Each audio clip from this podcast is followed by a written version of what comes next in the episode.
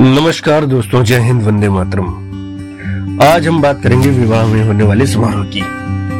दोस्तों की जैसा कि आपने देखा होगा, शादियों का सीज़न है, साल का टाइम है जगह जगह शादी बारात हो रहे हैं। लोग तो ये समझते हैं कि इस समय जो नवंबर, दिसंबर में जो शादियाँ होती हैं, इनमें जो है, विवाह में जो है पचास परसेंट की छूट होती है। ये तो एक मज़ाक का विषय था। दोस्तों, आज हम बात करेंगे विवाह की एक अहम रस्म। जिसे हम जयमाल कहते हैं जिसे वरमाला कहते हैं आ, हर संस्कृति में ये होता है।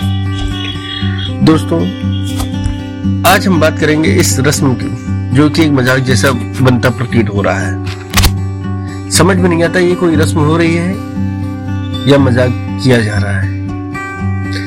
ना जी ना ये कभी ना सोचें कि हम आपके इस रीति रिवाज को लेकर के कोई प्रश्न उठा रहे हैं। या हम इस रस्म से कोई आपत्ति है। आजकल शादियों में ये बात काफ़ी नज़र आ रही है कि शादी के समय स्टेज पर वरमाला के वक्त वर या वधु के बीच होने वाली इस रस्म में दूल्हा, जिसे वर कहा जाता है, बड़ा तनकर खड़ा हो जाता है, जिससे दुल्हन को वरमाला डालने में काफ़ी कठिनाई होती है। कभी कभी वर पक्ष के लोग दूल्हे को गोद में उठा लेते हैं और फिर वधु पक्ष के लोग भी वधु को गोद में उठाकर जैसे तैसे वरमाला कार्यक्रम संपन्न करवा पाते हैं। आखिर ऐसा क्यों? क्या करना चाहते हैं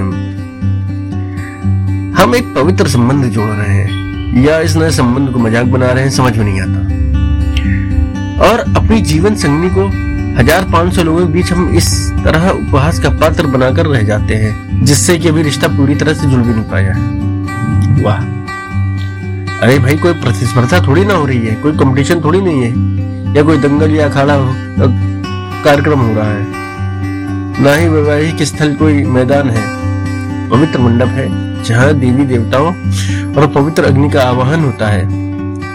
भगवान प्रभु श्री राम जी ने सम्मान सहित कितनी सहजता से सिर झुकाकर सीता जी को और माला पहनाई थी।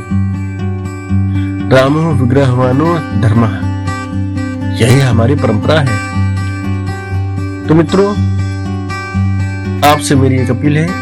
मैं आपसे बस इतना ही कहना चाहता हूँ। विवाह एक पवित्र बंधन है, संस्कार है। कृपया इसको मज़ाक का पात्र न बनने दें। स्वयं विचार करें और जो भी रस्म है, उसे पूर्णतः सांस्कृतिक और संस्कारों के साथ निभाएँ। किसी भी रस्म का मज़ाक मत बनने दें।